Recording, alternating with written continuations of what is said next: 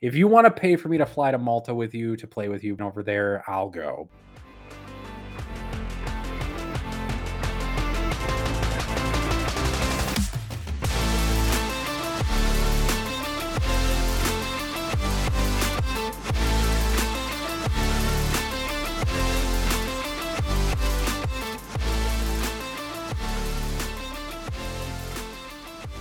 Hello, everybody, and welcome to episode 44 of Stat Check. This episode is titled Blood Yahtzee because some things happened when we named the episode around World Eaters. Unfortunately, since then, things have come to light that um, annoyed me more than Blood Yahtzee. So, you know, I, I would rather we called it Strands of Fate or something like that, but we can save that for next week.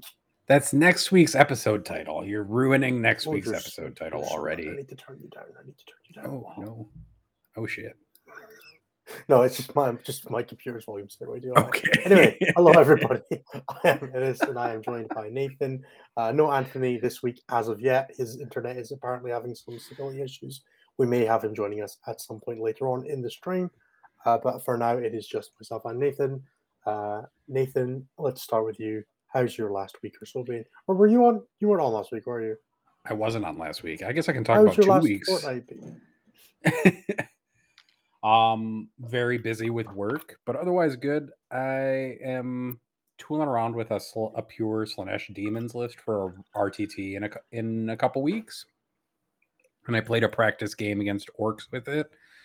Although the orcs were also memeing, and it was like thirty Flash Gitz in trucks. which Seth? I did play Seth, as a matter of fact. So I played friend of the show Seth Oster of Signals from the Frontline fame, and he just was like, "I want to play this meme list," and I was like, "Well, this will be the first time I've ever played this." Slaanesh Jeremy's not on the list. show, so nobody pinged that the show is live in Discord. Give me one second. you do that. This is the this is what happens when several adults decide not to be on it and in an evening. Basically, is nobody gets pinged and nobody knows when anything is going to happen. No, like, nobody create... knows how it, what, what is going on at all ever. No, but yeah, so I played. uh a pure Slaanesh Demons list that Tim Pinney helped me help me make and then told me how to run. and then I ran it at Seth and it it managed to win. Turns out that Shalaxi is real good at just murdering random nonsense in melee combat. Who knew? And that being able to warp locus in keepers is also very good. what what level of degeneracy is a Shalaxi and more keepers list? Uh, so the list is Shalaxi, another keeper of secrets with the plus two to charges uh, enhancement. So out of a six inch charge, it's like a four inch charge out of deep strike, or you can just do whatever. And then it's two units of fiends, 50 demonettes, and uh, a chariot to hold the back objective, two infernal enrapturesses, which are the harps, and one herald. Nah. Those hearts are also work focuses, by the way, for anybody at home who is worried that just Shalaxi might die too easily. Yes. Well, fortunately, the Herald is just a tiny ass infantry character, and she ran into the middle with a 10 mana demonettes and just summoned Shalaxi into the center of the field. and then it turns out that Grots have really low leadership. And if they're right next to the um, the border of a of a deployment zone, you can drop a 10 mana demonettes four inches away from them just you know demon yep. things. Sure. Um, and then Fun. they ch- they charge in, and then suddenly Grots go from like ones and twos on their failed leadership test attrition to ones, twos, and threes, and they just all run away. You can make it ones, twos, threes, and fours if they're near Be'lakor. or if they're, I guess, if they're under half strength, then they're ones. If under half strength, they'd be ones to fives. Yeah, excellent. They just always run at that point. And to be fair, at that point, you probably would want to run. But Shalaxi killed a war boss, two trucks, Badrukk, like eight Flash Gitz by herself. Mostly because minus one to wound and minus one to hit in melee combat is real funny. Suddenly, nobody is hurting also, her at all. I heard you also won your local league with Iron Hands. I did. I I played the thousand points phase of our competitive league with an, a list that Innes gave me because I was like, what do I play? And Innes was like, here's a thousand points of terrible things to do to your locals. and I went six and zero from the six different rounds of the first phase and won the first phase of the league locally. And I'm playing Iron Hands again for phase two, uh, again with Innes's list because I have no shame and I will net list. I don't care. There's prizes for them Crusade leagues and Nathan's parts. No, this is a comp league, so people are in theory also playing competitive 40k with me. Um, that that is a load bearing in theory. yeah, I mean, some of them are a lot of new players join these leagues, and there are a lot of people trying out new armies because it starts at a thousand points. So I just brought like the best a thousand points, and I just kind of nuked people off the table, which was perhaps rude of me. You know, nah, it's skill issue, mate. They should have just played played around it with a list designed by one of the best players in the world for me. Obviously, I had no advantages. Nah, no need. As for myself, uh, fairly quiet week for me. I ran a major and played in a major uh, with White Scars, which was really weird. Um, running a major is a new experience for me. I've run big events, so I've run a big team event before, but nothing quite like this one singles, and it went completely smoothly. So massive thanks to everybody who was there. Um, it was a super experience. I managed to go 4 0 1 with uh, 20 White Scars Terminators and Guilliman. Um, the list was terrible, just straight up awful. But a lot of people don't have a game plan when you say, "Okay, I'm going to punch you in the face really fast. Can you recover?" Um, and when people, you know, don't know what white scars do, then they underestimate that. The answer is not a lot, which was quite fun. Um, Guilliman got to do some cool things. Was the best shooting unit in my army, which is always incredible. And you're like, okay, so this is my shooting phase. I'm going to fire this multi melter and Guilliman and a crack grenade. And then they'll lose like three models to Guilliman and they'll be like, oh my God, your shooting phase was great. You told me you didn't shoot. I'm like, buddy, please.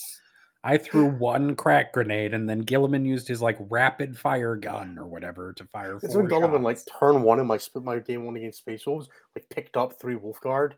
so That's like, not how anything is supposed to work. three shots, three hits, three wounds, three failed four ups. What if what if you just lost, you know, the squad to Guilliman for no reason? Um, it was. And then the Landspeeder Storm killed two Wulfen. Oh god. I was just like, this is making this a lot easier for me. Um, yeah. But yeah. um, anyway, so I ended up losing in game, or I ended up drawing in game five to Fraser on his demons. Uh, it turns out not a lot of answers for Skarbrand and a Faithcap Bloodthirster and White Scars besides charge it, and that's unreliable at best. Um, so yeah, uh, overall great time. Um, Brian managed to pick up his first Scottish event win ever uh, with his Hail of Doom Eldar. Uh, so massive thanks to friend of the show Brian um, for sticking it out for the full six rounds. Nathan froze for a second, and I was really worried I was going to be solo showing, which was just not happening. Um, nobody, nobody on the planet needs a solo in this show. you could just talk at my picture; it'd be fine. I, I could. You're right. I, I would rather not. Um, but yeah, no, that that's mostly been my week. Um, I've got a little RTD this weekend, so I'm painting up some Tyranids for that because it's going to be my last event of Ninth Edition, I think. Um, where I will be playing a Behemoth Tyranids list because that's what my Tyranids are painted as. They're painted as Behemoth. So I was like, well, I'm just going to play Behemoth. So I've crammed in a bunch of stuff that I don't think is very good. Uh, and then I fit it around the mold of what if I just have the two walkrunts that maybe do damage if they ever get there. What's maybe. the secondary game plan? Um, so we're going with that. I've got 15 Gene Stealers. it's going to be really weird. Uh, oh, Genestealers in a regular Tyranids list. Three by wow. five Genestealers. Yeah, man. I am trying. It's going to be great.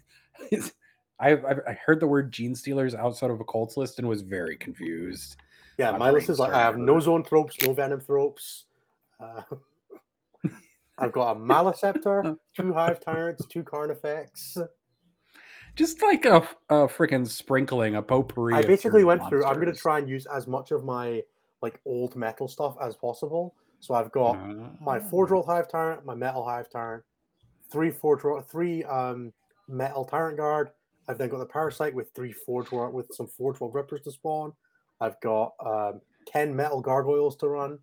Uh, I've got. I love that somehow the youngest person of this podcast has miniatures older than he is yep. that he's going to play. I'm gonna have five of the OG Tyranid um, Genestealers, five of the like current ones, and five of the Space Hulk ones for squad markings. It's gonna be great. Those Forge World Rippers are the best, though. The the like regular plastic ones are kind of garbage comparatively. The Forge World ones are so nice. Yeah, they, they are very nice models. Um, I'm looking forward to seeing like the new Rippers from Leviathan and stuff like that. But I don't know if I'll be able to bring myself to use them over the Forger ones. I have six of them. They are lovely, lovely models.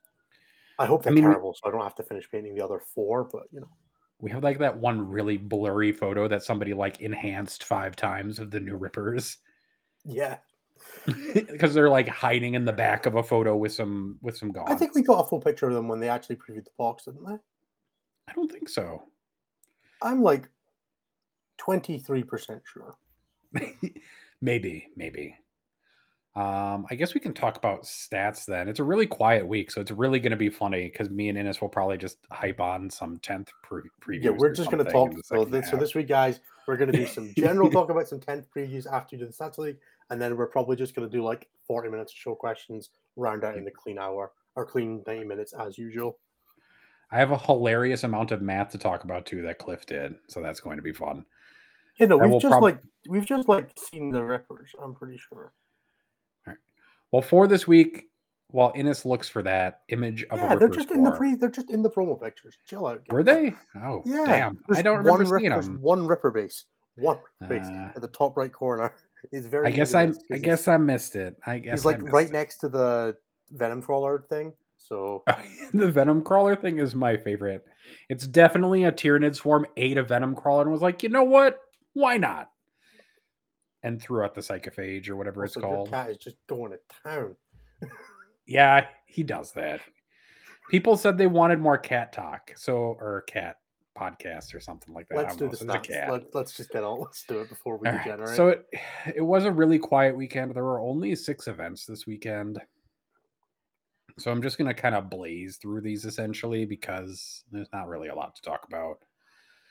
Um, in first place, just because I think it's funny to mention, is White Scars. With a 90% win rate. Because um, they won four games and drew one, and that counts as a half win, so it's a 90% win rate.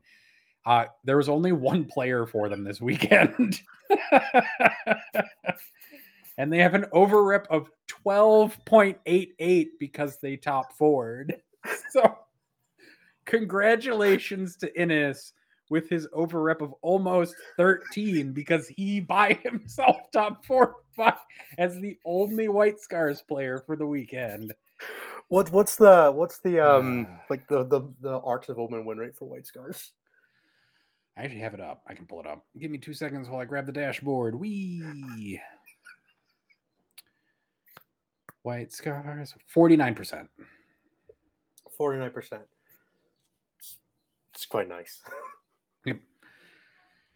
Yes, Innes was in like the top four, so he he qualifies for that. So you got a 13 overrep and a broke the faction by himself. Congratulations, Innes. Everybody, just Terminators. They're they're good. It's a cool day. Yep. and just because this weekend had so little participation from people, there's like three under 10 rep, like number of player factions at the top, and we don't hit one over 10 until fourth place. Uh, the next two are Genestealer Cult, which had four players and a 61% win rate, and a single top four for a 3.2 over rep. Three of them And won then- my event, and none of them top four. So it was the other guy. Yeah. And then Death Guard, which had six players and a top four and a 2.15 over rep. Neither of those numbers are probably representative, although Genestealer Cult might kind of be a little bit representative of that's the what we overall just like strength of that actually are. Just a small, a quiet, quiet week, right? Yeah. Uh, and then we finally get into the actual like meaningful statistics for the week. Oh, you mean the Uh, first place one wasn't meaningful? I'm hard. No, I even color coded. really, it really wasn't. Um, Chaos Demons are the number one faction with over ten people playing it this weekend. For five, they were seventeen demons players for a five point five percent meta representation. They had a win rate of wow. I just got myself very confused in my own table. Good job, Nathan. Um, a 58.6 60.6% win rate, two event wins, three top fours, six top tens, and an overall overrep of 2.27, which means Chaos Demons real good. I know people definitely didn't ever believe that they were good for some reason, but Chaos Demons might be actually good. No, that book is um one dimensional and has no play, and it will just end up being a terrible long run. Um, Yep. It Just definitely doesn't have some wild powerful data sheets and amazing secondaries. No, it definitely doesn't have two secondaries that I think are just absolutely broken. Uh, one for definite. Yeah, I don't know what the other one you're talking about is. So Uh, I guess there's one broken one, and then there's like one really good one situationally. Do you mean the action on the action one?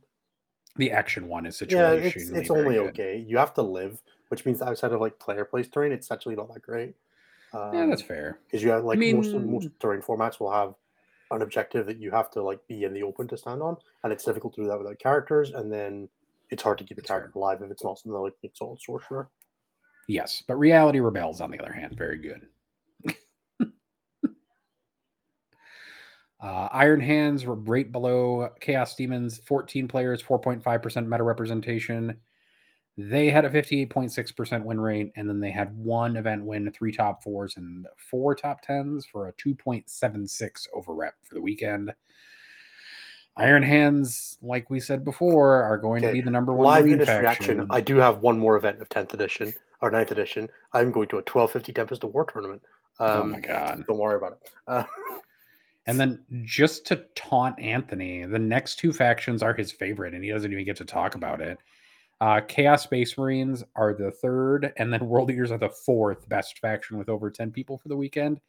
At a 3.6% meta representation for Chaos Space Marines, a 4.9 for World Eaters, a 56.9 and a 56.7 uh, win rate, respectively. No event wins for either faction, though. One top four for Chaos Space Marines, three for World Eaters, which I think just continues the trend of them a not lot of top quite fours in a week hitting where there was only six events, right? Like that's Oh, yeah. one in eight of the top fours.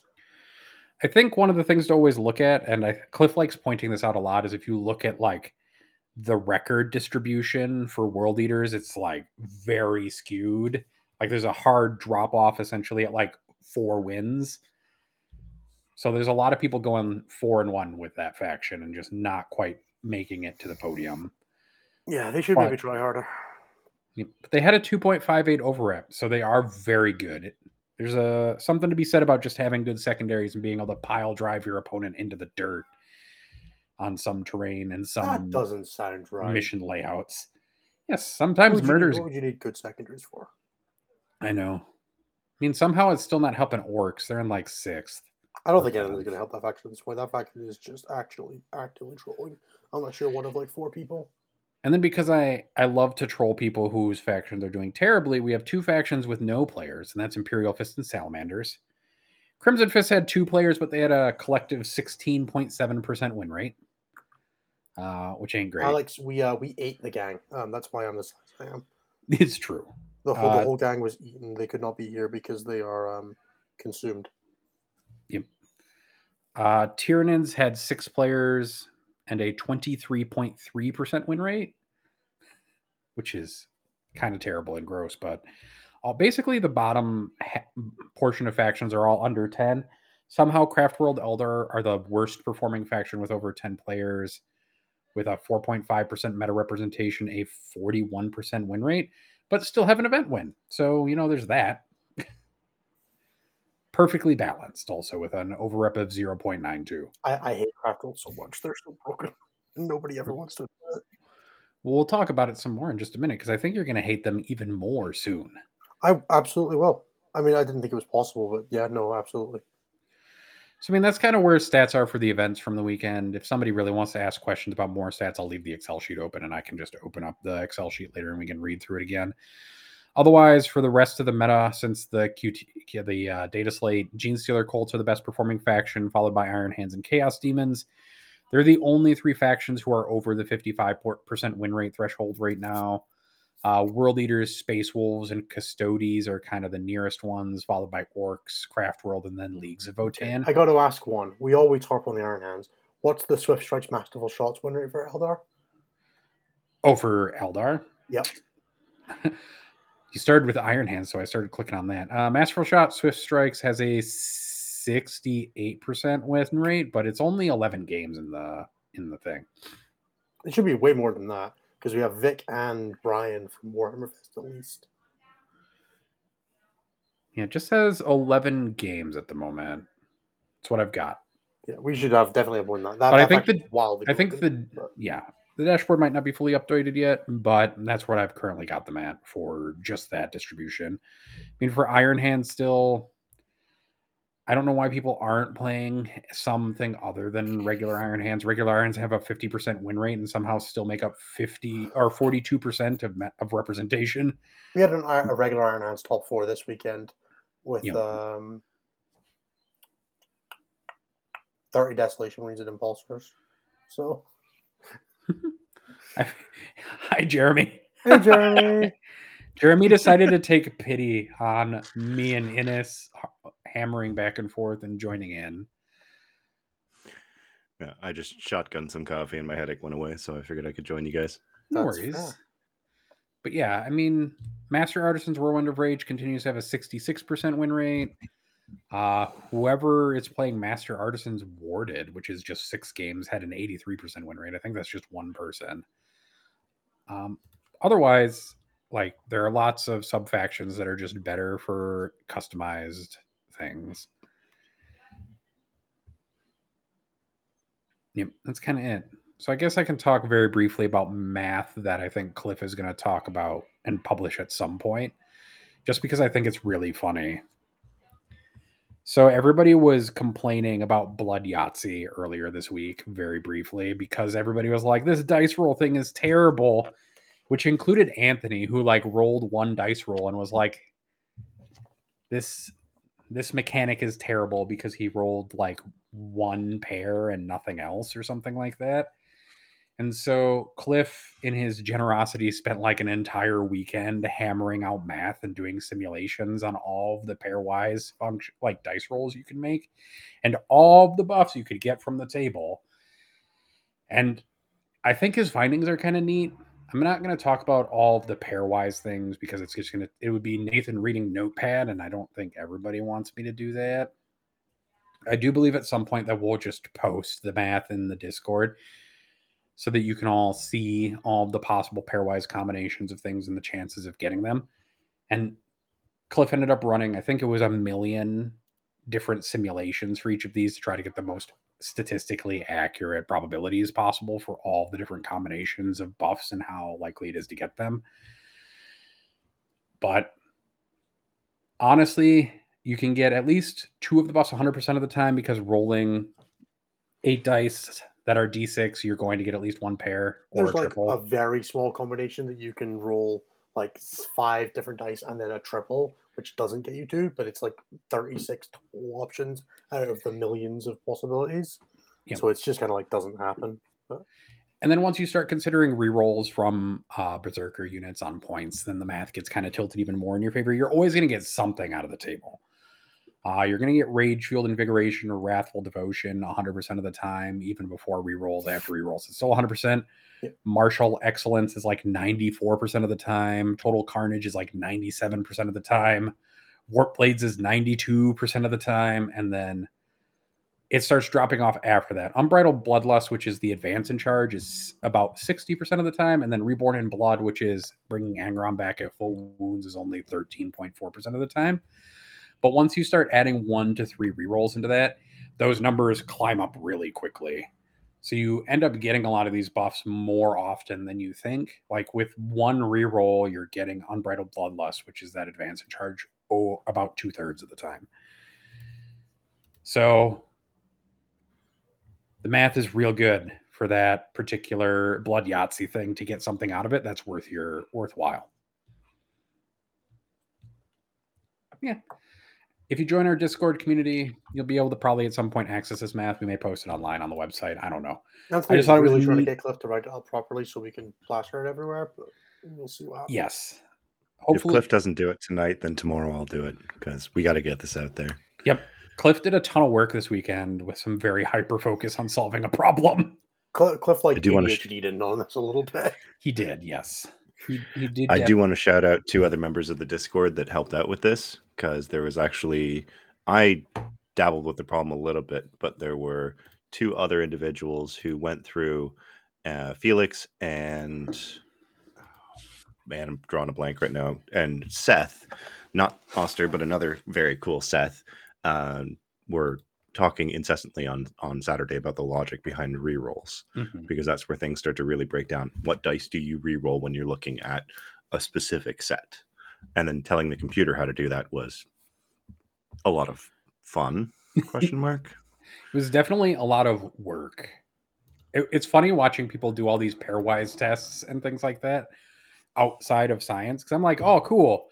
I don't want to do that. That's a lot of pairwise tests. Nobody wants to do this. Um, but I think it goes to show that that table and the blood to Yahtzee mechanic is actually a lot more powerful than people think at first glance, and that some of those things are a lot more likely than they think. Yeah, you Yeah. have to Yeah. play around advance and charge basically every turn because there's always the opportunity that your opponent will just dunk it on you with positive move and scream Yeah. across the board at you. Yep. World Eaters are still going to world eater like they do now, just without the pregame move, is basically what I've seen. Um, they're just going to get plus two, and then they're going to get advance and charge, and then they're just going to run right down your throat. Pretty much.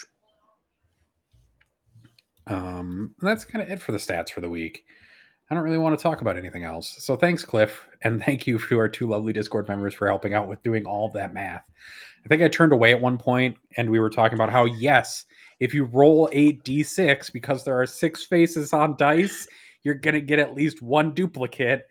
And then at the end of the weekend, there was a massive notepad document of all these different pairwise probabilities and rerolls. It's I was like, My- man, we've we've come real far since Friday, guys. the, the some of where I got to was the pigeonhole principle means I'll always get doubles and then no nothing further. And now people have done the math for me, and I'm like, cool. Still not playing World mean, There definitely was a person who at that point did ask why we would always get a pair, and I was like, okay, let's take two steps back. and We got to talk about how if you have six-sided dice and eight dice rolls, you're always going to get some duplicates, unless you carved some of those six faces into multiple faces just to mess with us. Well, my, my dice, one of my dice has a seven on it. What if I roll that one?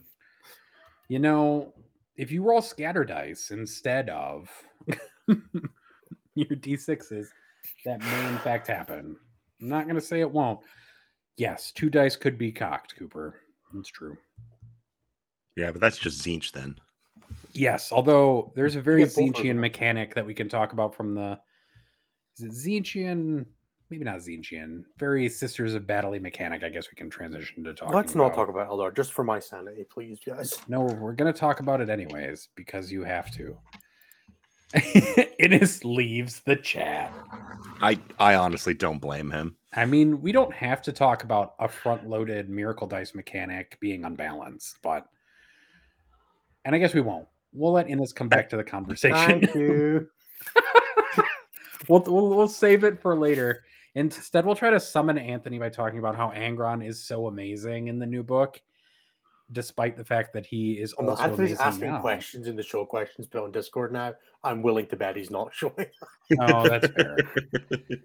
I have just bought it. a ticket and a set of decks and a set of cards for a Tempest War tournament on Friday, though, so I'm committed. That's awesome. Hell yeah. Getting some I'm going to learn how to play Tempest for. War.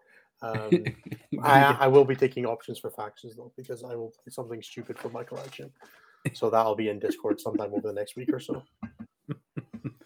Uh, what else? do you own any flavor of elves? No.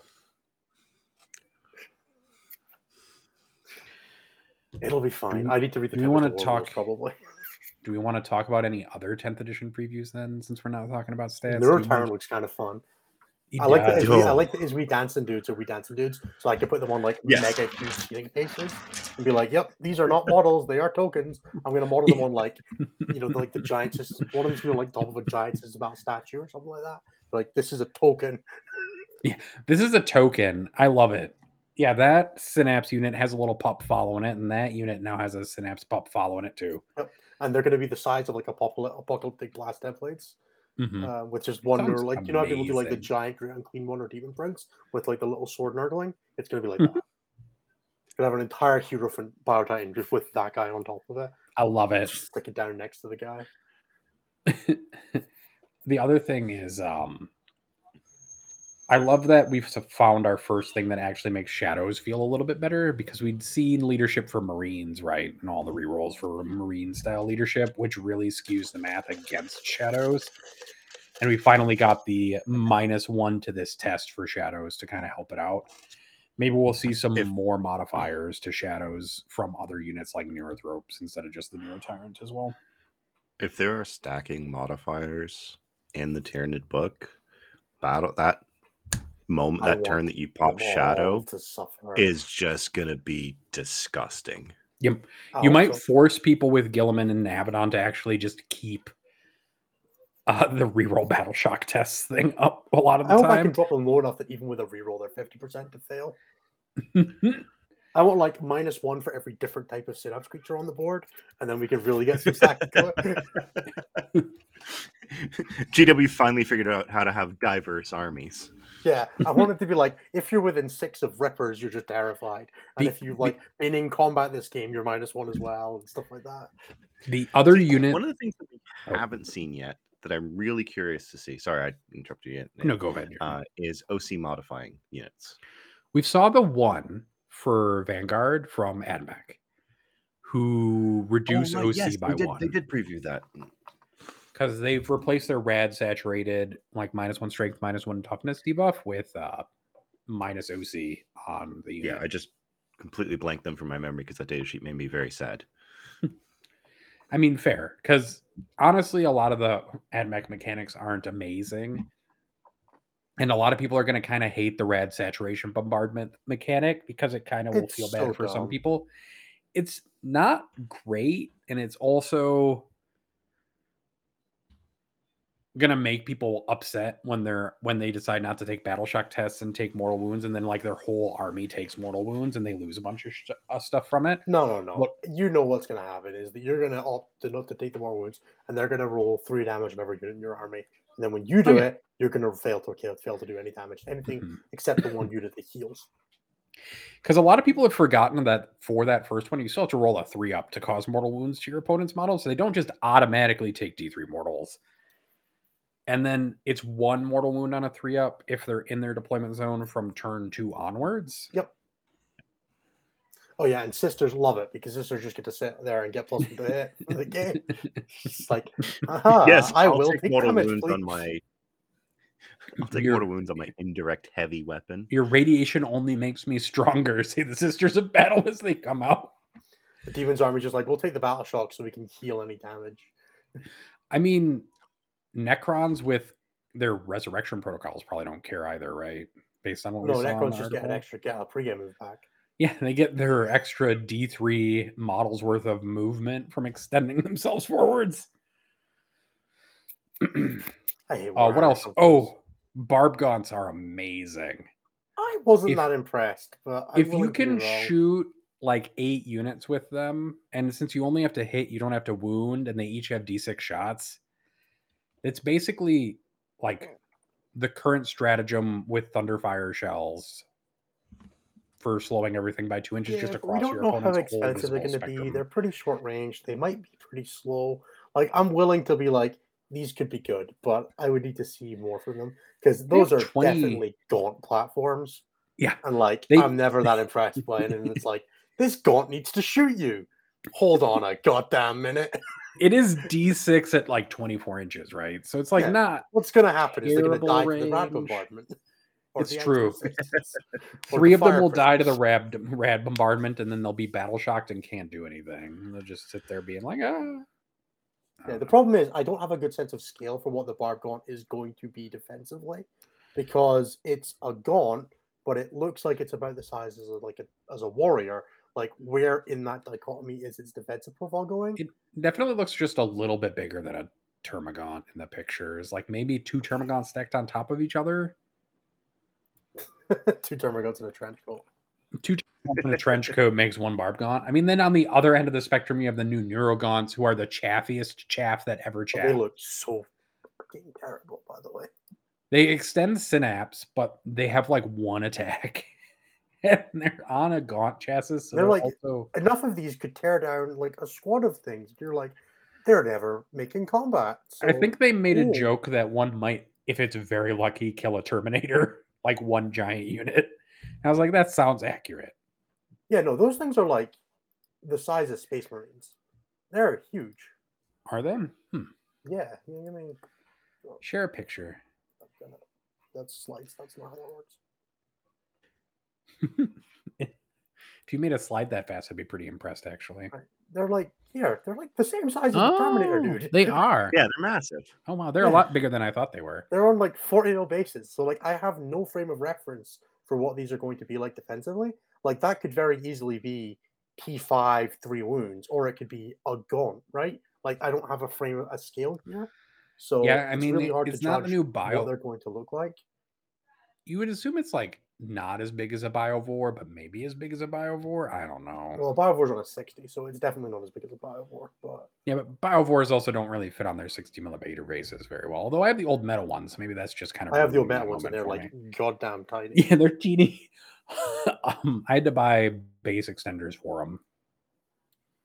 Dan, it's Eldar. Dan Morris asks the question: and it's it's Eldar. It's of always if you Eldar. had, if you had to pick a top army using only the leaks, what do you pick and why? And right now it'd be Craftworld Eldar because their mechanic is so alpha or beta strike amenable that you could just smack somebody turn one and turn two with a bunch of miracles. He already owns too much Eldar. Well, I'm all about just getting people to buy more stuff. I I, think you should guess. put I, don't Tyranids. know. I think you should definitely put Tyranids. Tyranids are gonna be cool as hell. I hope so. They have the Jake, coolest looking the new sad models. venom crawler is stopping you from buying one of the new books. I'll buy your sad venom crawlers if they're going cheap enough. I think they look awesome. I think this they're the UK. Psychophage looks cool. I think it looks great. I'm a big fan of the model. I like the venom crawler. It looks like a better venom crawler. Yeah, I honestly don't think any of the new Tyranid sculpts really are making me like upset with them. I think the Neurogaunt is probably the only one that I'm kind of like eh about, but I like The all the other ones. is- The Neurogaunt's okay. I really like the the bar the Barb Gaunts. I think they're cool, kind of cool. Same. I don't know. The the actually, the, the, for me, the worst thing on the turn side is I don't like the Screamer Killer's head. Everything else in the box, I'm okay. You don't like the weird like I don't vents like on the, side of its noggin. Like the Neurogaunts are weird, but I'm okay with weird. I don't like the Uncle Phil looking Carnifex. Cliff in our chat talking about T6, T7 Custodes reveals. I, hope mean, it could happen. They're still going to happen. be toughness five, Cliff. You know that in your heart. Oh, right? that would make They're going to be Actually, you? T4. Watch it. Just they're going to be T4 with a three up armor save. They're not going to have a two up anymore. all They're they're going to have a getting five up invulnerable save. Back, all they're No, no, getting no, back no. is their three inch coherency from seventh seventh edition. here. Here's the best part that's going to happen. Regular custodians are gonna- still going to be T5, but the Sisters of Silence are going to go t- T4. they get tougher. Honestly, that then a Sister of Battle.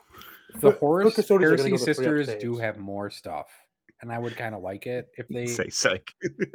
No, we're not going to say psych, No. Cliff. Every time a Custodes player talks about getting permanent transhuman, like a monkey's paw curls, and like that faction gets worse. Get out of here.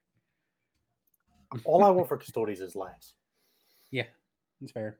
Custodians are the Eldar of the Imperium. Like they just deserve less. All right. What other 10th reveals do we want to talk about? Um, oh, they previewed wanna- Votann. Did we do that since the last episode? Oh, Votann, the ones that made Votann players cry a bunch. I, I think because they- Votann looked great, and I'm excited to build and paint my Votann now. My favorite reaction though was somebody on the Votann Facebook page saying they wanted to send their their number three judgment token and get a bunch of people together to mail them to the GW headquarters. I would like Because a they- refund for the that. three judgment token, please. Yeah. Honestly, I think that faction looks good. I think a bunch of people underrate how good plus one to wound is, which is funny to me. And I'm broadly okay with them getting pushed down to being a BS4 army. It was weird they were BS3 in the first place. I actually like that they've done that with both them and Admech. As much as I'm sad because two of So those I are armies, definitely those didn't are need armies the that I play. reduction, guys. Like four, five up save on the basic infantry might have been a little much.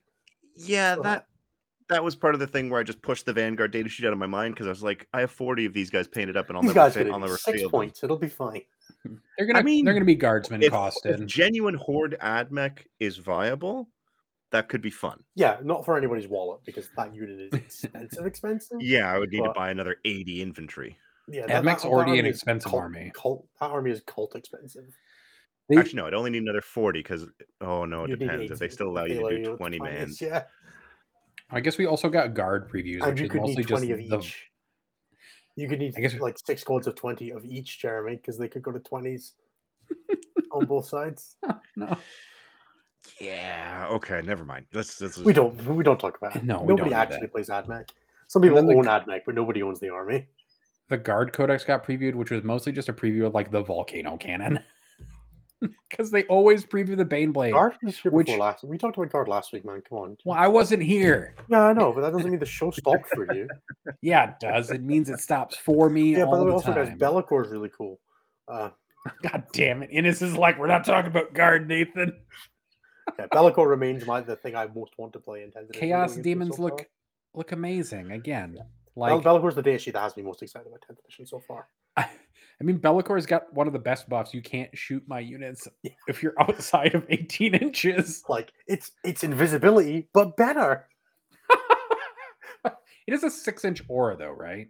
It's not your whole army. Yeah, it's but you're within you can six inches. cram a lot of stuff within six inches of a hundred millimeter base. That's true. I- And- it's not even wholly within. It's just just within. Is it wholly within? No, it's just within. Oh, You're gonna have a whole bunch of keepers of secrets and lords of change tagging his aura range. It's like just big John boy Cena of time. the army. Just a bu- big boy time. Just three keepers and Shalaxi waiting. It's it's the John Cena army. You gonna come with an 18 of me? Are you? Are you? oh, I love it. Oh, actually, um, now that we've seen the Be'lakor datasheet as well as Skarbrand's weapons, one of the things we can talk about is the fact that Ignore Invulns appears to have disappeared from the game entirely. Yep. Or at least so far. I, I am not holding out that Harlequins don't still have it for some goddamn reason. But yeah, if it's a With Be'lakor, situational, Skarbrand and Linked Fire, it's so far broadly gone.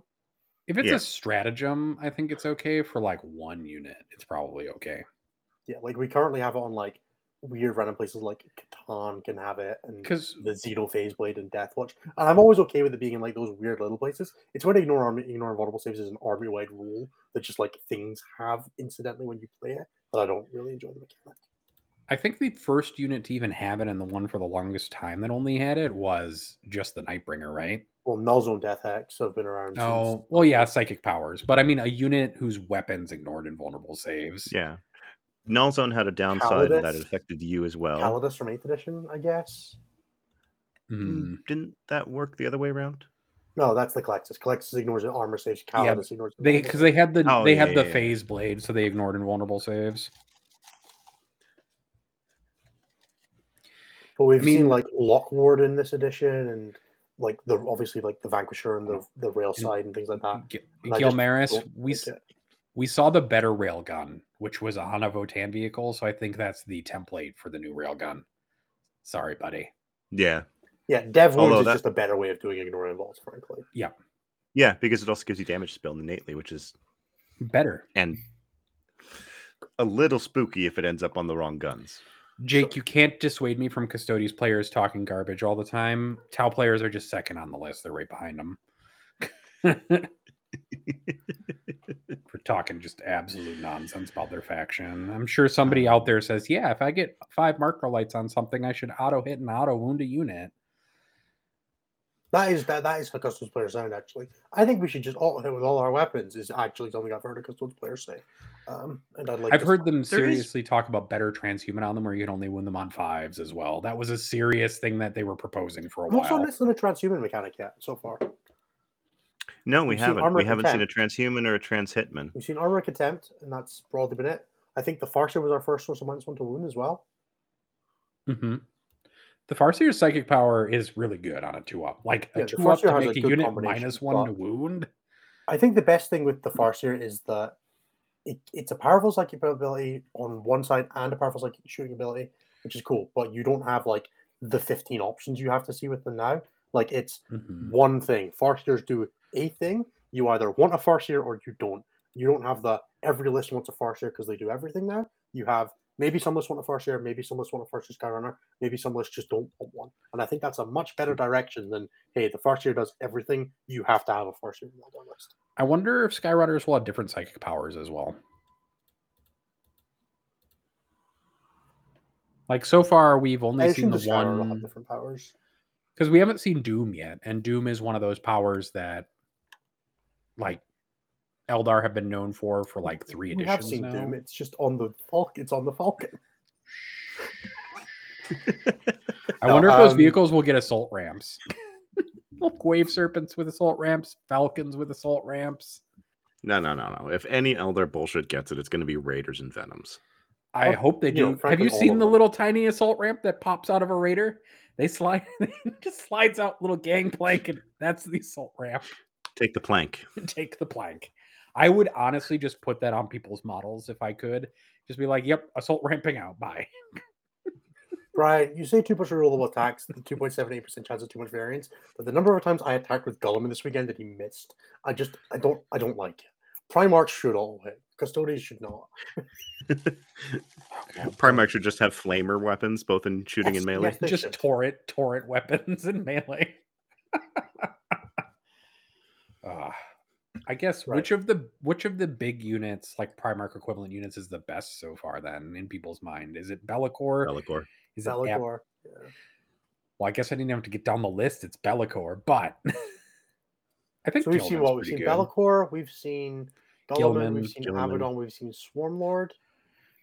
Swarmlord's at the bottom of that list. No, I don't think he is. Call, technically. Oh, call. yeah, Swarmlord is right. the second best, but the worst, but not but the least killing. And I think that's an Mhm. important distinction. I think Swarmlord's buff abilities are super good, and I think we'll, we'll see a lot of use out of them because extra His- CP and denying CP is a phenomenal combination on something with leader as well. He's the only one of them we've seen Mhm. with leader, which is very different to the rest of them. That's fair. Yeah, Yeah, All he's the the other only ones one either who have lone attaches to a operative or no protection. Yep.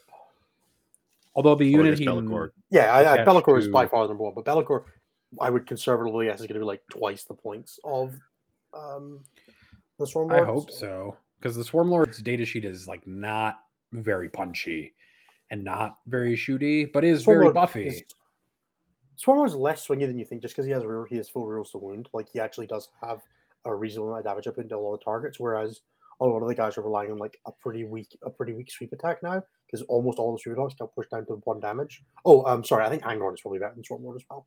So Angron's was interesting because Angron used to have uh, three sweep attacks for every main attack, but they were damage one. But now he gets two, and they're damage two. So it actually got better. Mhm. Yeah, but he went down from 39 attacks to 18. So Yeah. so Yeah. you know, swings and roundabouts. He does come back at full wounds now, which is a lot better than before, where he He came just back comes at like back uh, significantly less often. And because he Yeah. comes back in reserves, you can rapid ingress him. But it's actually fairly likely that you, if once Angron dies, you will just not see the triple six to bring him back ever. Sure. Yeah. Whereas now you can guarantee bring him back. So he gains a lot of potential, but loses a lot of consistency. It's just how good that first life is now with the rapid ingress as an option might Yeah. be worth it. So one of the interesting things that I was just noticing because I was flipping through the five previews that we've had in the last week. Uh, so we've had World Eaters, Leagues, Sisters, Demons, and Eldari. World Eaters were the only one that didn't show the detachment rule. Maybe they don't have one. No, my, my guess is that it's just tied to a mechanic they're not previewing yet. yeah. maybe, or it could just be plus one strength attack on the charge because that's what they've always had. Yeah, I, I just Yep. broadly, I, I'm assuming that when they're previewing stuff, if there's something they don't want to preview just now, they're just sidelining it. They also previewed a sense. Baneblade instead of a Leman Russ or any kind of command unit whatsoever. And then somebody, Jake in chat, is like, "Yeah, the Baneblade giving cover is amazing." I'm like, "Yeah, it's amazing until it blows up and does D6 mortal wounds to everything Isn't the D6 Beyblade plus two. plus yet? two. Sorry, and just wipes your entire army sitting behind it." It's two plus dead character level. I love it. Hmm hmm Uh, and yeah, Disflux Angron does not have the towering keyword. Neither does Be'lakor, and neither does the Keeper, which means that uh, you can hide them. Death card will be so whelming tomorrow. Nah, man, you don't understand. They're just 17.1 inches away from you. They're coming. I promise. Rapid ingressing Deathshroud are going to be the future, man. I tell you. Uh, Sebastian just said exactly that. So uh, Jinx. Same wavelength, Sebastian. They got you. Right. Uh, I suppose I can do the plugs and then we can move on to some questions. Got that paper as always. I guess I should thank somebody before we do plugs because John Winter is amazing. Um, and he was giving all this money to get me to Canada, and now I'm going to Canada because he just up and paid for my plane ticket. So I will be in Canada in July for playing like the my first event of 10th, most likely. Um, trying to get a golden ticket off of the Canadians, I guess. Which means at some point after 10th indexes come out, I'll have to like really hard grind for a while to try to get that to happen. Yeah, So I can go uh, and- DM a certain person. Yeah, I'm gonna DM like, aw, yes, there's John. So I'm just gonna DM like the entire hive mind of people that I know and like try to hammer out games until I win and take home whatever nonsensical blacksmith prize perhaps is at this event. I We're don't getting you know. to first place, Nathan. I promise. Uh, the blacksmith prize for this event uh, is the Lion's Shield. Oh, that's excellent. I'd love that. It's much better than trying to bring a uh like a scimitar back through customs. We'll we'll probably just ship it to you Yes. regardless because it might not fit in your carry on. Honestly, I'm flying on an airline where I looked at their cost for checked baggage and it's like two hundred dollars to put checked baggage in for some reason. Yeah, we'll ship Don't it to ask you. me. We're gonna ship it. Um, I'm gonna have that confidence I'm gonna win it. So thank you, John. That was really amazing of you. This community is great. That's all I gotta say. Uh, and for anyone who is interested about the event, uh, if you heard a whole lot about the All Is Dust event that we held in the same city, Petawawa, back in March, that Anthony came down to, um, we do have plenty of tickets available for this. Um, we have rented out an entire hockey arena to run the event out of. Um, and as Nathan said, we are giving away four golden tickets, invites to the World Championships of Warhammer. Uh, and they are just going to be to the top four generals who have not already received golden tickets because you can't take two. Apparently, there's an event in Mexico that has two golden tickets. There's an event in Malta that's got a couple golden tickets and one in Mal- and one in Luxembourg. So if you want to do a tour of all the tax havens of Europe, you could have a couple of shots. I love it. Can go sit on the beach and play. Hopefully, hopefully the Mexican event is like on the beach, so you can just play on the beach the whole time. Uh, Jake, how realistic is to do an event in Montreal if you speak no French at all? Uh, I frequently go with people from my area who speak no French at all, and they get by just fine. Uh, speaking French is an asset there, but it is not something that is absolutely necessary. Um, Montreal is a very diverse city. Um, it is a it is the business hub for for for the province of Quebec, uh, and in fact, leading up to until about thirty years ago, it was actually one of the main business hubs of Canada. Uh, so there are a ton of English speakers there. Um, I mean, I hope I don't if not native French. English, then biling- at least bilingual players. uh, and Bruno, who runs the majority of the events in Montreal, uh, is actually um, heavily encourages games being played in English since almost all the FAQs that he uses, because he uses the WTC set of FAQs, are only available in English. So he doesn't want to be bouncing back and forth between the two languages, even though French is his first language. Mm. I like how it's easier to go to an event in continental Europe and speak English than it is to go to an event in Canada. Also, Brian, if you go to a major city in Canada, it's fine. The challenge arises when you go to the smaller cities in Quebec. Uh, basically, as soon as you get more than 100 kilometers from Montreal on the Quebec side, especially going east, things get challenging. Mm. And Brian Seep asks if how if I want to go to Malta. I'd love to go to Malta, but if I need help getting a plane ticket, pronounced I'm not doing that on air.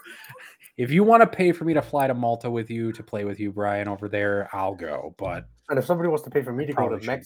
Mex to Canada, that's also an option, Martine. But you're not going to do that. no, so don't send that. Innes. I don't. I don't want him to be at this event.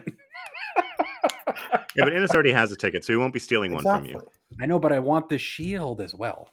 Well, You're gonna have Ah, the that's shield. true. I I don't know if we would necessarily ship that to Scotland. That might be a bit pricey. The States is affordable. It's fine. I'll just I'll just Oh. disassemble it and take it with me. Take- Disassemble the Well, lion. just, I'll just send it back in Brian's Brian's business class. Because Brian will come over with me. Fair. Yeah, I'm sure both of you are going to show up to an event a week before the WTC. Yeah, hundred percent. Um, Hundred percent gonna be there. Please, nobody pay to send me to Mexico. That sounds dangerous. I've been watching Better Call Saul. I'm not interested. In- Innes is also very, very white. I can't imagine that he would turn anything other than lobster red if he went to Mexico. I'm lobster red now, like just on camera. Like That's just from the lights of his room. Can you imagine what the sun would do? Right, I'm gonna do the plugs because hashtag skill issue. Um, something, something. Thanks for watching the show. We really appreciate it. Good job, peeps. we. Hey, everybody. Damn it, Innes. I know, I know, I know. Hey, everybody. Thank you for being with us for the show so far. Really appreciate you all being here. Um, we couldn't do this without all of your support, so we really appreciate all of you being here.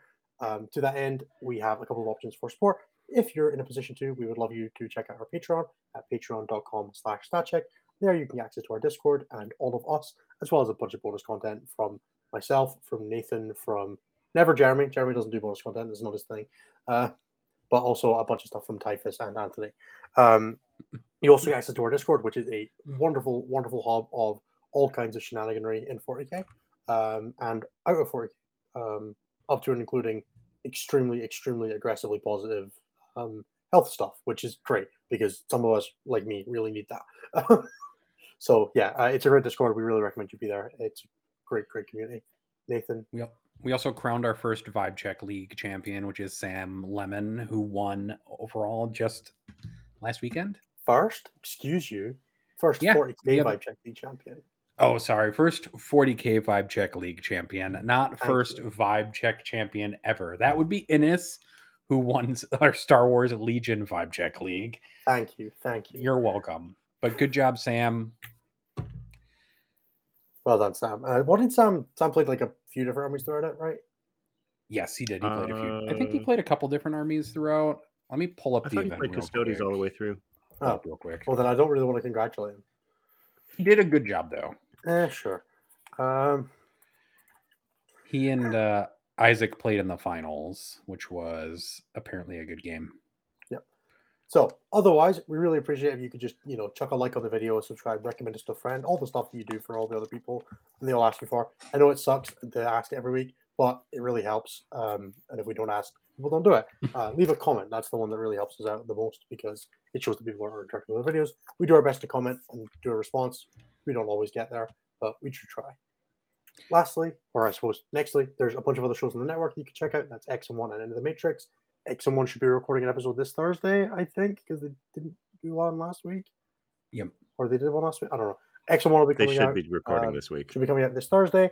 That's our show where we talk about where they Cliff and Tim talk about all things about being a for, an excellent 40k player while also having a ton of other life commitments. It's a wonderful show if you are in a similar position, or if you're not and might be at some point, or just want some cool dad vibes. Um, highly recommend. Head of the Matrix is the other show that's worth looking checking out. That's Typhus's show where he goes through all things team related with Birmingham teams coming up. If you're attending that in the UK, it's a great place to start for some additional help with your preparation. Lastly, myself and Typhus both offer coaching. If you're interested in hearing any more from us on a one-to-one basis, drop us an email at coaching at stat-check.com or check out stat-check.com slash coaching, uh, which are the same URL, just in weird different orders with different punctuation to make things confusing for me. That's all I got on the plugs. We're going to move on to show questions. We're going to field about half an hour, 40 minutes of these, and then I'm going to bed. So let's get into the Discord questions.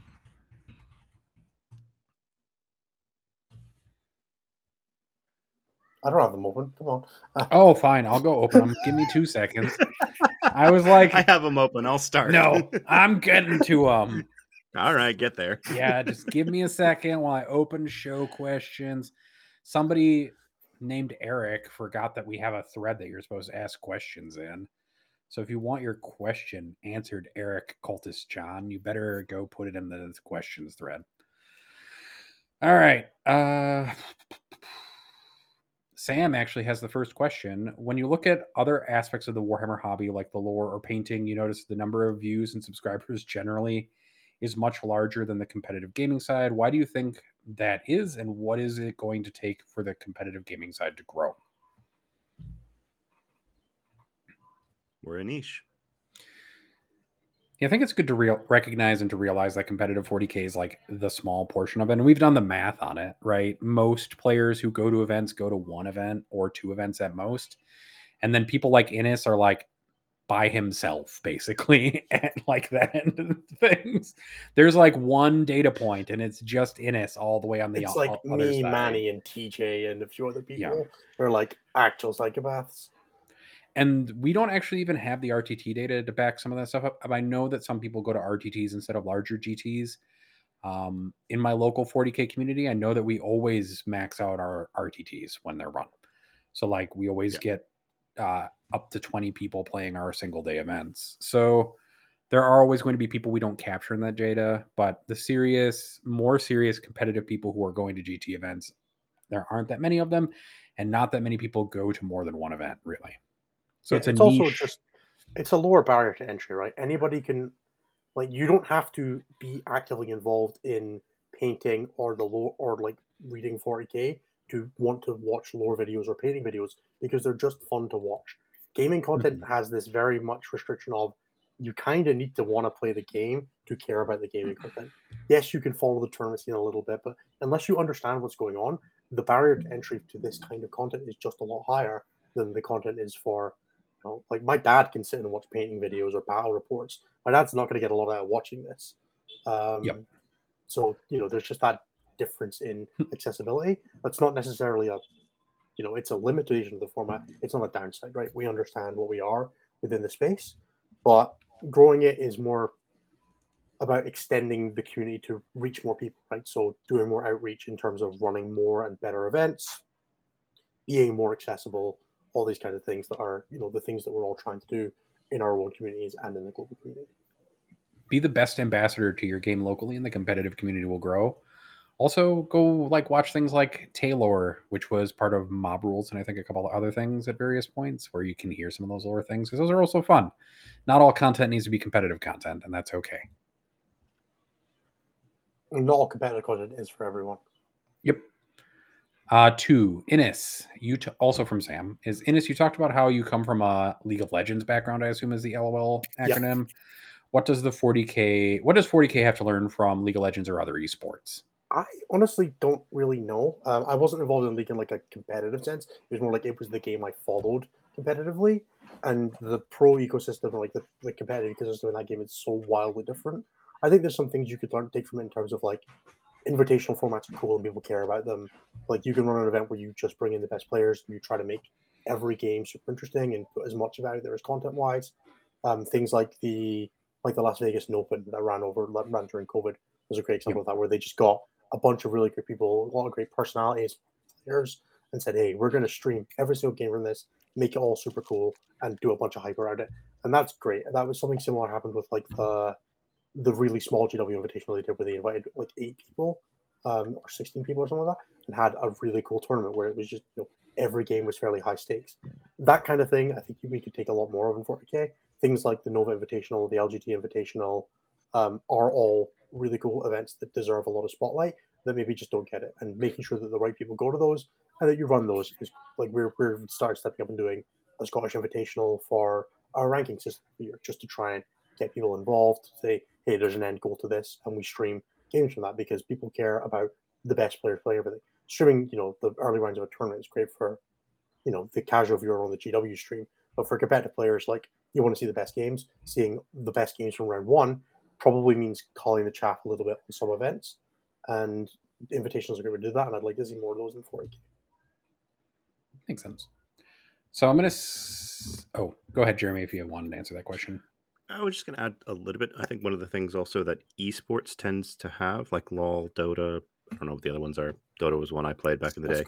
uh, is player narratives. We don't do we don't focus as much on those, and I know there's a fine line between cult of personality and worshiping players and following their trajectories. So, like a really good example of that were the last two LVO and ITC winners. Siegler doing it in six events only with six scores, and Jack doing it with six different factions effectively. Yep. Things like that, where you kind of focus, where you, where you, where you hype up what people what people can achieve going through it. Um, The other thing I think you need to take Yeah. from esports is just money. Like, there's not enough money in 40k to really get those same kind of like established professional team kind of rivalry competitiveness that you see in Yeah. League of Legends and other esports stuff. Like the pots for those events and for even Magic the Gathering events are a lot larger than 40k events. which again goes to back what we talked about a week ago or two weeks ago with respect to um, the the mass appeal of it as well as the streamability or f- ability to follow games. Mhm. Um, for things like Dota and League, you can very easily hype up what's going on, on the map. For Magic, you can talk about the decks. Things are usually happening fairly quickly. Uh, with 40k, there's a lot of downtime. Yep. And games are really The, long. the other problem is the like the problem with 4K is there's a ton of downtime, but the second you have a second game, you lose all sense of what's going on in both. Yep. Which so like the Warhammer Fest stream had this where it had two games streaming. And that was great in that there was no downtime in the action, but you missed a ton of stuff in both games because often there's something going on in both. It's really a really difficult game to stream without having really knowledgeable and like very effective commentators. I don't think player audio is as good. Like frankly, if you're trying to put on a high level production, player audio is not the way to go because players are not invested in creating a good streaming experience, right? So yeah, I get it that it's an easier way to do it and there's a low barrier, but good commentary is the best way to run a stream. It's also Mhm. incredibly difficult and requires a really, really, really high like expertise base from both your stream team, like the people that are actively commentating, and also the people who are like on the ground observing the game to feedback information because you don't want Yep. to be disturbing the players as they go. Now, player makes sidesteps a lot of that because you can have a, a host who is doing like the fill the soft time and then the guys there, but the guys there aren't like they're playing game before here, right? They're they're not there to create a good streaming experience. So there's always that little, you know, I get why streams like War Games Live do it, and it, it's great for the scale that they're operating at, but it's not the one that will do. Like that's not the one that's going to explode, right? It's not the the esports format that you would really want for that. Hundred percent. So there's a paired set of questions from Tom and from Dan in the Discord. The first one is what faction players are the most self-loathing, and then the second one is what factions are the most loathed. Eldar and Um, Eldar. I think the faction that's actually most loathed is Tau, and I think that's a cultural phenomenon that's just embedded in 40k at this point. Yeah, like- people really do hate that, and I get it. The army has such a dull playstyle, but Eldar players deserve worse.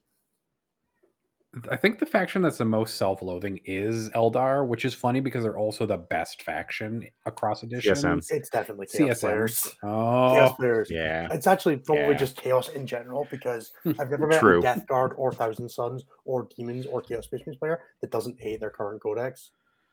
that's fair. Um, Custodes players are creeping up there though, from the most loathed faction standpoint. I think it's like they're creeping up there with Tau to be like the That's faction. because that they've been. That's because this the edition most. they've been the counterspell codex, and nobody That's likes the fair. counterspell codex. also true. Yeah. And also, when the Codex came out, Custodes players, by and large, were insufferable, complaining about how bad the Codex was, and then it went on to peak at seventy percent win rates. Yeah. I mean, it got to the point where they got buffed. Somebody complained so loudly that they got buffed. Um, They got point cuts after making like what three of the top eight at LVO. Two the yeah, they released four- those during basically, or like right immediately after, and it was like, so somebody complained real loud about how they were bad and got them buffed, and then they So now skyrocketed. Misericordias are free. Yep.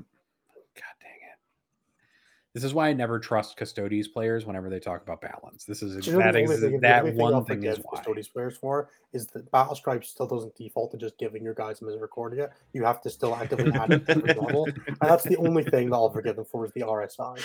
Mhm.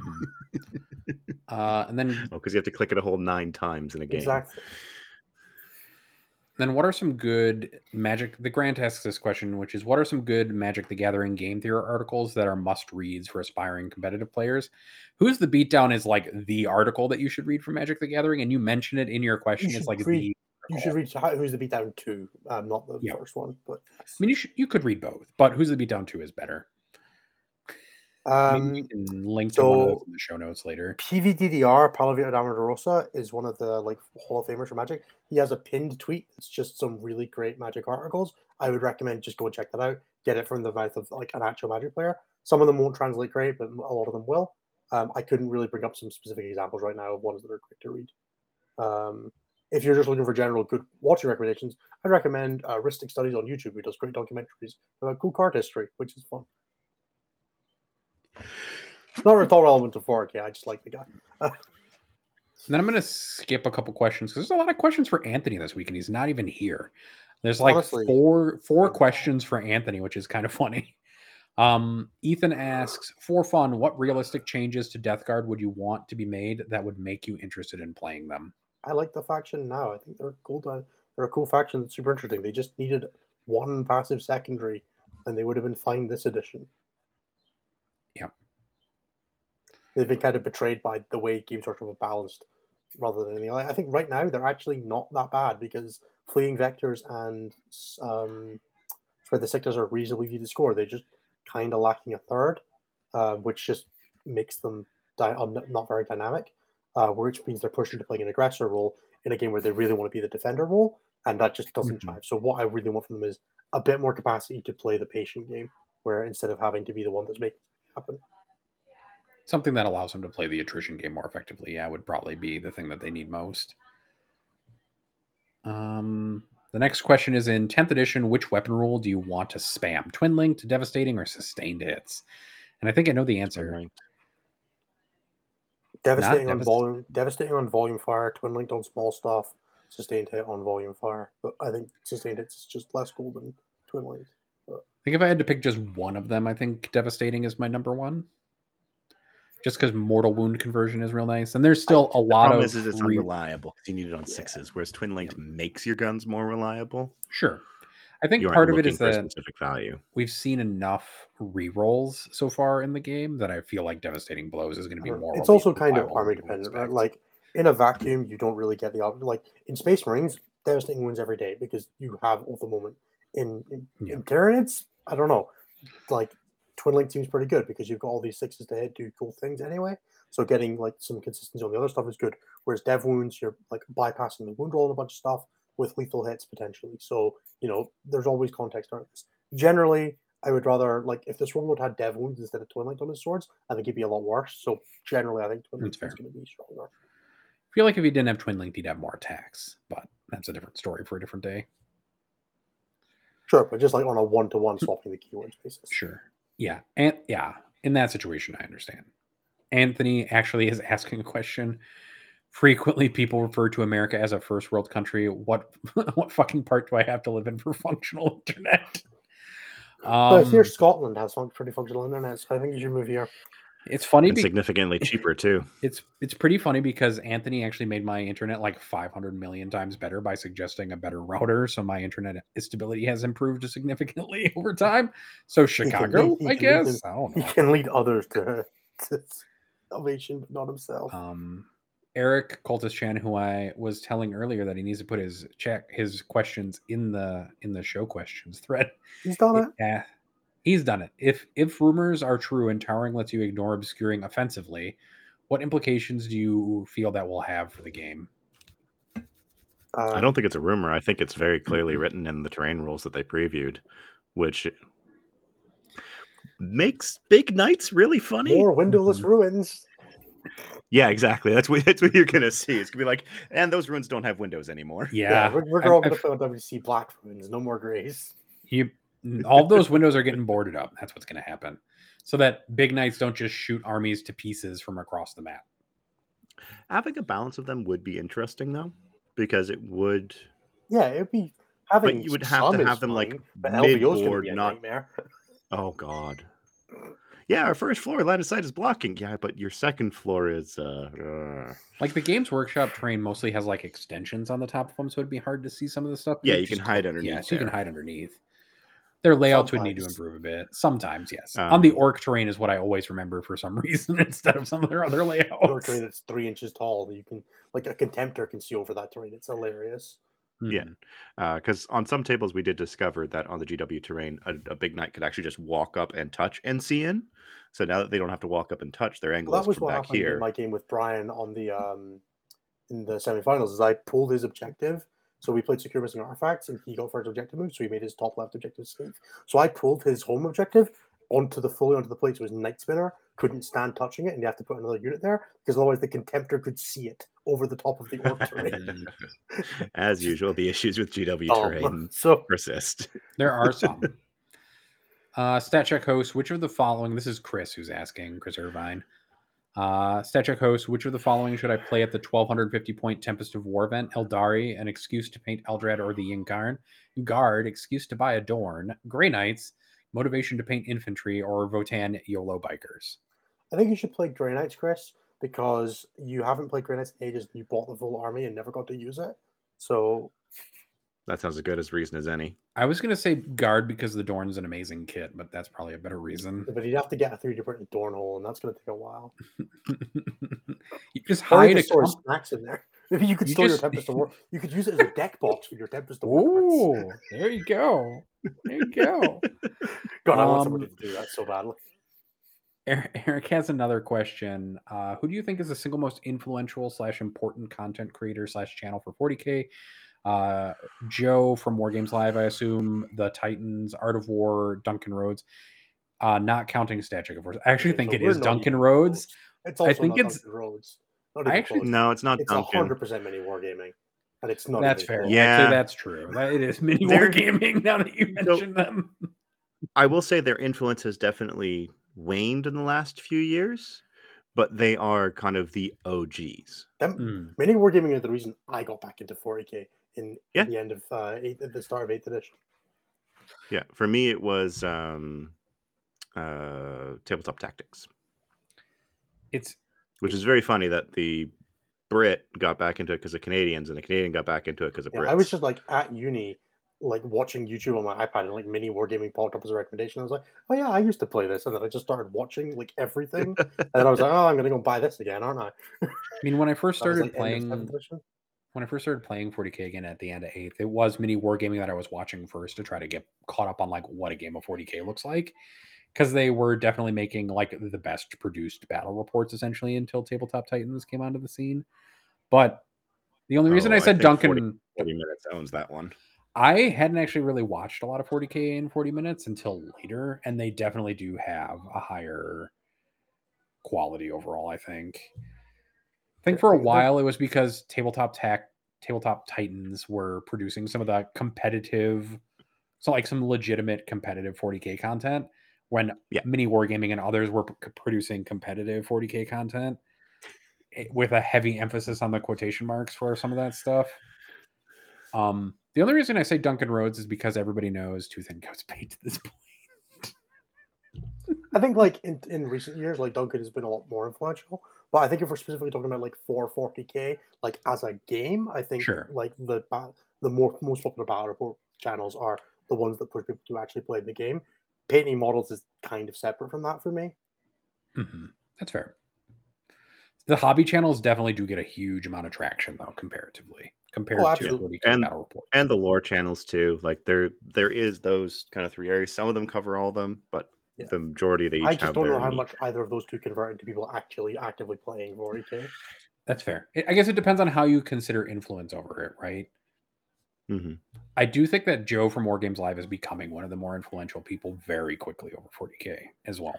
I would say that he is one of the most important ones right now because he gives people who don't get the opportunity to play in tournaments a lot a weekly glimpse into what tournaments are like because no one else is doing that. You have content creators who will talk and do tournament reports a couple a few times a year uh, like uh Scary from Scarredcast Mhm. does really good tournament reports, but he's one person. He can only go to so many tournaments in a year. Whereas Joe's is like, I'm gonna do a tournament almost every single weekend. Yeah, realistically, you could probably also include things like Frontline, WTC, Bell of Lost, spiky bits into like this conversation of like things that have a very outsized impact on the community or like True. the reach of the community. Like, I don't love the content that some of those sites create, but I can't deny Sure. that it's a lot of eyes on 40k. And they are influential. The other thing that I think it's important for us to mention is definitely also Peter the Falcon and Val Heffelfinger, who created 40k Stat Center that A lot of legit heavily- heavily influenced the creation of this show. Like the reason that this show exists is in part because Stat Center stopped existing and there was a void for stats based content. And while our focus is definitely different than Stat Center's was because we don't do interviews and things like that, we do still cover the stats and generation of stats. because none of us are going enough to ask 15 people for interviews a week. Oh god, I can never do it. Um, and then Ashley Thompson asked a question that I actually think is important because it is sometimes a little bit too much hate that we we produce, which is can we have some elf positivity, please? What's each of the hosts' favorite thing about Eldari? So I actually played most competitive 40k with Drukari. Um, and Drukari are a faction that I would go back to in an instant if I thought that pain engines and like coven stuff was good again. I I hope that in the preview, whenever eventually, that they show some really cool Drukari stuff. I have been working on painting up some court models because I've been trying to flesh out my range of models from the Drukari army. And also because I love the scheme for that army. It's like bright pink and green, so it looks like somebody's acid trip. I guess fine. And for Eldari, I actually don't own any Eldari anymore. I own a bunch of Harlequins. I haven't played as Eldari, but I do like Eldari vehicles a bunch. I think their vehicle stuff are amazing. And Wraith No, Knights. don't listen to Brian. Ashley specifically said elf. Oh, And the dark elves count. Yeah, also, Brian, you're full of shit. Drukari are Eldari. They're not Asuryani. Ah, that's fair. That's a good point. Fair weather Look at that. Over here. Look at Innes over here spitting facts about the the only elves that he the hates. single cool thing about the elf super faction is the Yncarne.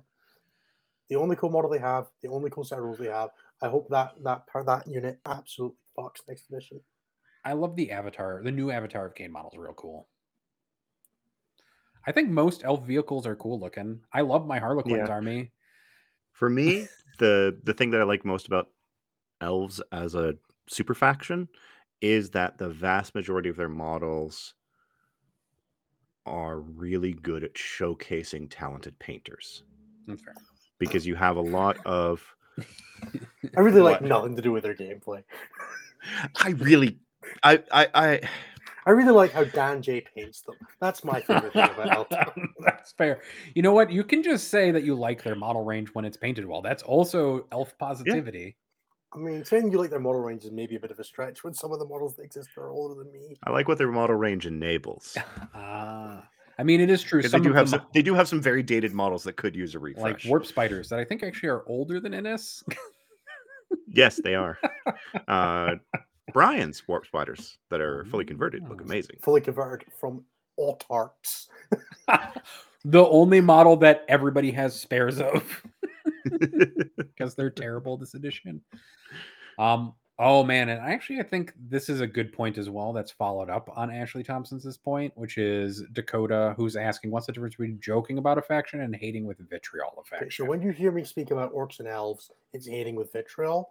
I don't know what anybody else's line is, but so there's there's a difference between being a jerk about it to people like the reason i don't play tau anymore is because people were constantly shitting on it and so i switched to a different faction because people constantly shit on it because i was like i don't want to play an army that when i show up to the table people are like oh i gotta play tau such a garbage Iron. faction i do because i've gotten past the point of caring what other people think and now i just put them in the ground instead that's what i do Innes. i'm like man that was a real cool army you had and then i dunk the whole thing with a relic contemptor Brian, I don't, I don't hate Tau at all. I actually quite like Tau as an army. I don't think their playstyle's very fun, but I like the models and I think they have dynamic options.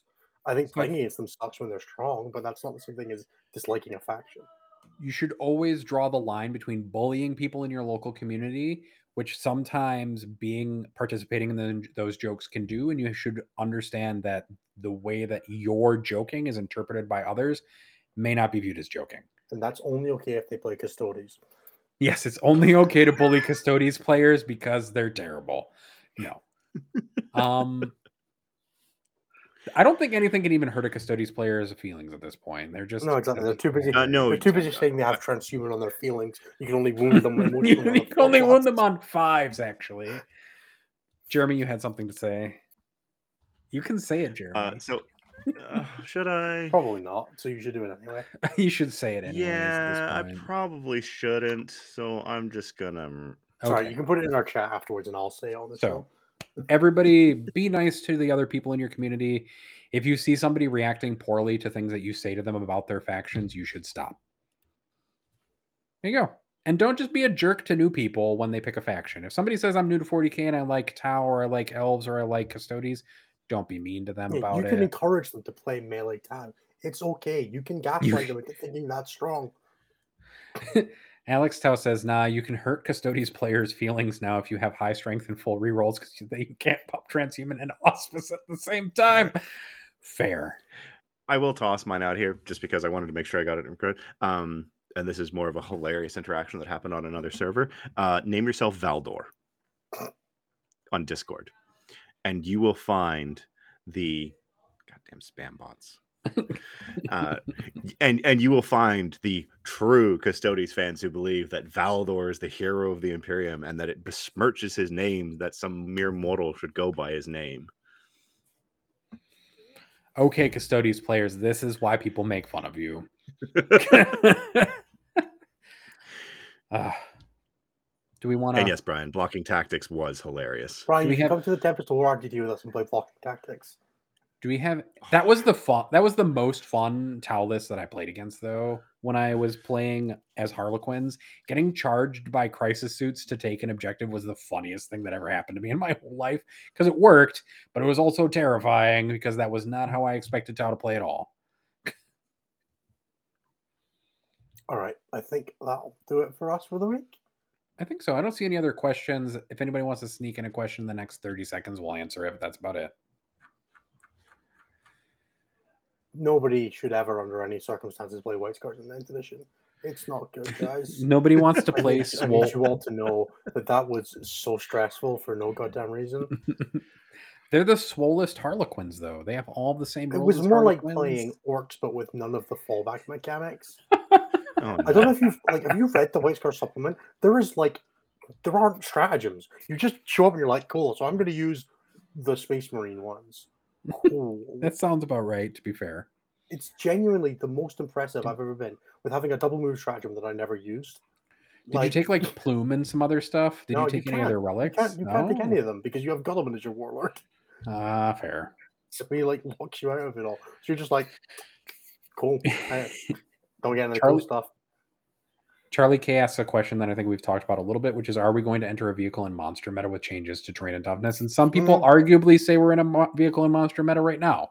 We kind It- of are. Um, let's wait and see what the points look like because, as always, that's the only thing that ever matters. Although points, full army rolls. minus one to wound How on a useful wraith points. knight seems kind of amusing. I won't lie. It'd be funnier on a Phantom. It's true. you want to wound it on sixes all the time. That's fun. No, no, no, on a revenant. Ooh, never wounding on anything. on Brian's. Brian's got one of the one of those two.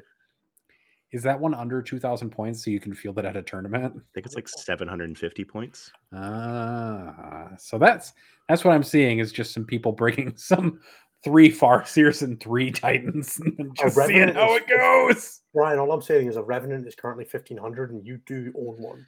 No, one, three Farseers and one Revenant. There you go. Minus three to minus three to wound. This will work, right? Definitely do something. I'm sure that GW didn't think about capping minuses to wound, right? you can actually never wound it. No, no, because we know the critical wounds still exist. ah, that's true. you were smiling so much as you burned people's deployment zones into your personal vacation home. That is the true was happiness. quite funny. That is the true happiness of playing a fast army. Is deployment zones don't matter because you're just in them all the time. It was when poor Simon, poor Simon killed one of my um one of my Vanguard veterans, so I charged his Farseer 35 inches away with those same Vanguard veterans. Oh, I was like, I'm gonna advance, roll the four. Guess I'm going 20 inches that way, regen at the front, plus three to charge. Oh. This is my favorite though. Imagine the internet screech of Custodes go to weapon skill, ballistic skill three in the faction focus because they get plus one to hit somewhere else in their like one- book. They get plus one to hit if they're in the right guitar, which is Yeah, based on that's like it. What, based on like what orientation your units are in. Like if they're in the triangle formation or a line formation, they're like Oh, doing no. a dance. They're gonna put them on square bases get- so they fit into old timey like phalanxes. Are you in lance formation or are you in a line or are you in horizontal line, vertical line? Custodes units have facings because they're all dancing about the board, doing their guitars. We don't want to talk anymore about Custodes players and their thoughts about things. We're just gonna keep moving forward. Let's No, close up um, shop, Innes. There was plugs earlier. Go and listen to them again if you're done. Um, Nathan's going to say bye bye now, like this. Bye bye. Uh, see you later. Bye bye. For more shows like this, check out the Goonhammer Media Network. More info at media.goonhammer.com.